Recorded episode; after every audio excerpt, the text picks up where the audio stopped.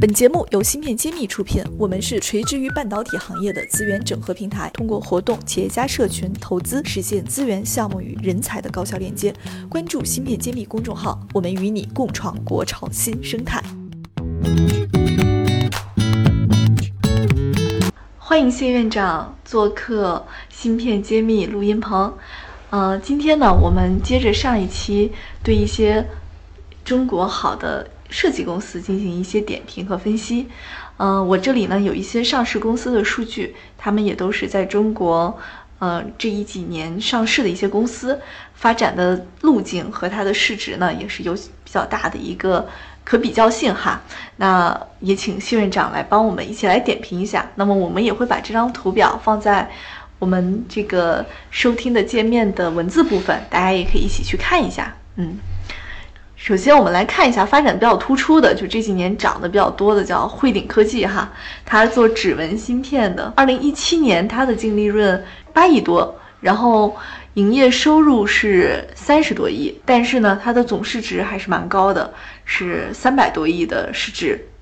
嗯，是的，我们我们发现一个现象啊，就是说，一般在美国看它的那个。一市盈率呢，一般像这样的芯片公司也在二十左右吧。但我们在中国呢，看到我们的市盈率往往是会远远高于这个这个美国这样的一个估值。我们可以看出原因呢，就是中国优秀的设计公司还比较少。那我们今天在这里看到几个比较优秀的是看到了汇顶、汇顶科技啊、兆易创新啊，还有就是我们看的啊中银电子，这些都是有它。足够的涨势，那么我们比较重点的都希望看一下兆易创新，因为我比较了解这个公司的情况，它的产品线呢还是呃有三大产品线，我们呃最最最最早起来的呢是是叫做 NOR Flash，就呃闪存的一种，它这个量在全球的量并不大，但是呢兆易创新。在最近，呃，这几这十年呢，逐渐逐渐成为这个领域的呃领头羊，啊，在占占有非常好的一个市场份额，而且它的利润最近这几年呢也表现的不错，就是特别是二零一七年的表现是利润率呢达到了百分之二十左右，这样子一个净利润的达到百分之二十，这个是那么。在这个基础上呢，它又啊开发了新的产品线，也就是 MCU，啊 MCU 在中国它也是，呃是起到了一个龙头的这个从销售额的角度来说，也逐渐逐渐开始啊起到了领先的地位。那么未展望未来呢，它还有第三条生产呃呃产品线呢，所谓的 NAND Flash。NAND Flash 和 NOR Flash 区别，NOR Flash 是容量比较小的，NAND Flash 呢是。大容量的，那么在大容大容量的这个这个呃闪存方面，嗯，它已经有所进步，这也也是很不容易了。那么在三三个这个这个生产线上都有建树的，而且那么稳健的这个财务报表呢，啊，所以说市场上还还是蛮看好。但是问题是在啊，你要和国际公司比，特别是在和三星、海力士比，它太小太小。哪个板块比较小呢？哪个板块比和三星比是比较小的？就是我说的是那个 3D，也就 NAND Flash，就是大容量的这个，就是真正和三星可能竞争的，倒是我们前面说的长江存储。而兆易创新是一个啊设计公司，它不拥有自己的厂，所以它轻资产这方面呢是有优势。那么它的呃也是一个。缺点就是说，当你生意特别好的时候，你拿不到，可能拿不到产能。另外一方面呢，你在做研发的时候，你可能在原厂的，就是生产厂和你的配合的，可能也会受到一些影响。所以这个是我们所现在是看到的一些，呃，他已经做得非常好了。那么最近有一个新闻说，兆易创新的 CEO 朱一鸣先生呢，呃，辞职，呃，不做 CEO 了，他去担任。长兴存储的这个 CEO，哎，我也看到这条新闻了，还比较有这个情怀，说是朱总只拿一元钱，对，原来说不拿钱，嗯，所以这样子的话，也就是说他呃那家公司据我们所知也是兆易创新也是要投资的。那么这样子，他就拥有了生产线，有了从设计有产品，也有生产，那么他就有这两家公司加起来可以变成了一个 IDM 公司了。嗯，那么这样子，它就越来越像三星了。而其他的竞争对手如果都是设计公司，没有生产线的话，那么在在这个呃资源方面就要比它差。感谢您关注《芯片揭秘》。从本期节目开始，我们会将节目中提到的详细内容在公众号中进行发布，请您关注微信公众号“茄子会”，更多精彩内容我们在公众号等着你。据我所知，谢老师您也是和兆易创新的朱总是老朋友了，那您能给我们揭一下密吗？兆易创新为什么能从零五年创业到现在一八年，依旧保持了一个？积极发展的态势，并没有像很多公司，就是发展到了一定的瓶颈期就开始业绩下行。它的销售额也好，利润也好，一直还在逐年的生长。那这个是什么原因呢？有没有什么特殊的这个秘籍呀？嗯啊，这个秘籍我不了解公司的情况，我不是公司的员工啊。如果真正了解公司的内幕，我也不能说。那么只能从说客观从外界观察呃来看，这些完全没有。从内部消息来看呢，它是呃比较稳健的。它第一步走的是第一个产品线 n o r Flash 的，它是稳扎稳打，通过和代工厂的紧密合作，它无论是在呃就是景气的时候和不景气的时候呢，都能够不断的推出新产品。呃，往往其其的那个所谓的其他的设计公司在不不景气时，它会收缩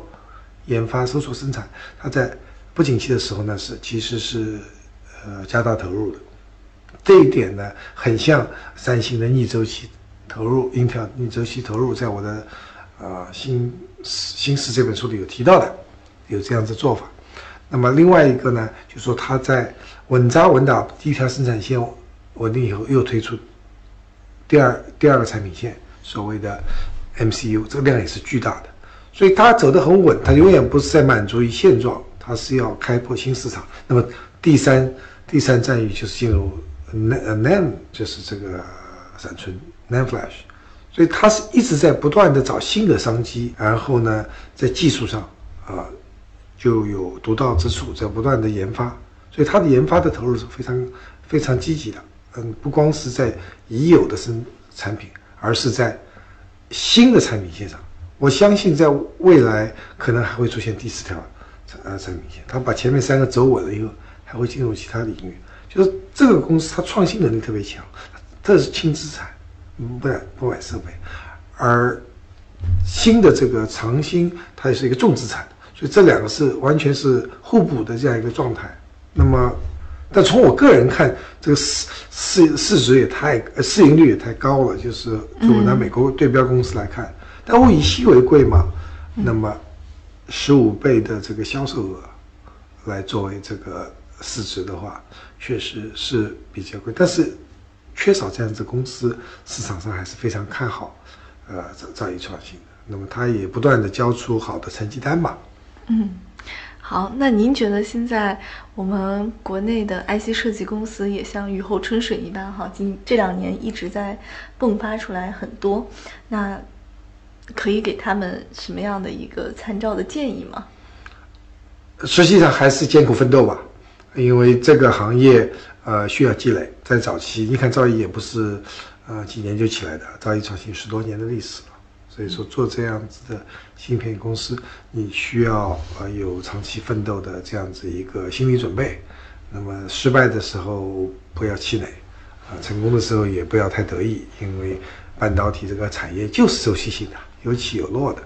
那我们能够，呃，在这些上市公司中间学到他们成功的经验、失败的教训，这是我们大家设计公司需要做的事情。嗯，我一直说，创业成功是偶然的，创业失败是必然的。那么你如何在不断的必然的失败中，等待着偶然的成功机会？这个是我们所有创业者是需要去，啊。学习的，就是要坚持熬嘛，熬到成功的那一天嘛。你放弃了，你这个就这个机会就不是你的。只要只要坚持了，最后总有机会。那么赵毅是一个非常好的典范，十多年了，能够这样，而且呢，现在，呃，周总能够呃很放心的把赵毅创新交给他的那个接班人去做那个更艰难的这个存储器呃存储器制造长新。嗯，存储这样子一个任务的话，我觉得也说明了周总对这个创意创新非常有信心，他可以放手，呃，基本上不参与日常管理，这个公司也能够继续保持它的这个竞争优势，这点我是还是呃很期待看到它未来的表现。对这条新闻，应该在产业内也是引起了一个非常大的波折，不就是影响啊？很多人是非常难以相信，说竟然可以这样子就放弃了手上的这个公司，而且这么欣欣向荣的一个公司，就去了一个刚起步，也也算是刚起步创业期没有量产的一个公司，对吧？这就是一个创业企业，因为到今天还没有量产，需要巨大的投入。这么说，我对长鑫存储器这家公司充满了好奇。下一次呢，邀请谢院长专门给我们讲讲长鑫到底魅力在哪里，它的机会又在哪里？嗯，当然，我也希望有机会和大家分享。但是作为呃这个比较了解长鑫和朱总的这个朋作为一个朋友，我一定要做好保密工作。这个这个是有严格的保保密制度的，所以我只会啊。说一些从媒体上看到的和我在外部观察的东西，而真正内部的信息还是要尊重知识产权的保护和内部信息的保护。对我们更多想听您从专业和这个呃产业分析的角度来给我们一些建议。对我们从《新事》这本书总结出来过去的历史经验，我们可以展望一下啊，长江存储。啊，长兴存储、晋江、晋华这几个公司，啊，未来可能碰到的困难和他们的机会，这倒是可以讲一下。好的，我们期待。好，下次再见。感谢大家收听《新事揭秘》，更多精彩内容请关注《新事一书》。我是谢志峰，我在《新事揭秘》等着你。